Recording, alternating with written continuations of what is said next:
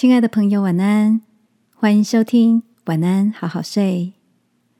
如果你听完后很有感动，邀请你在评论区给我们五颗星，或是写下留言为我们加油，也帮助更多的朋友更好睡。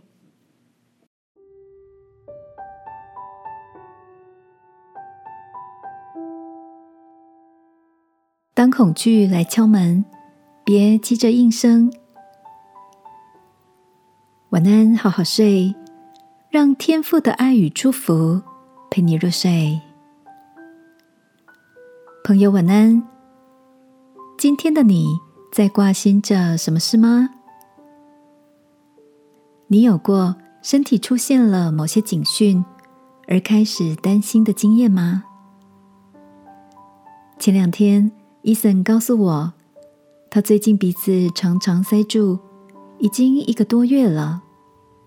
太太说，他晚上睡觉时打呼声很大，甚至打喷嚏时发现卫生纸上有血丝，鼻子里也一直有渗血的现象。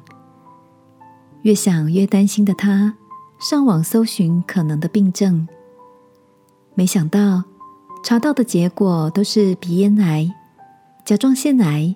肝癌之类的前兆，这使得伊森相当的郁闷与慌张，甚至还联想到后续的医疗、家庭经济等等，而陷入了忧郁。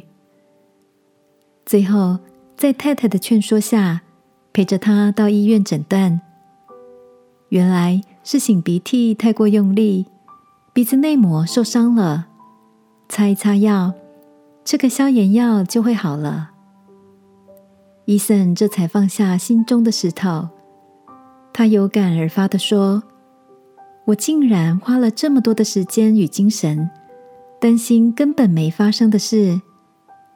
原来恐惧来敲门的时候，得要先确认一下真实性。”亲爱的，你也曾因为身体不舒服，或猜测着最坏的可能，像伊森一样。放大苦恼而焦虑吗？圣经箴言里坚定的告诉我们：忽然来的惊恐，不要害怕。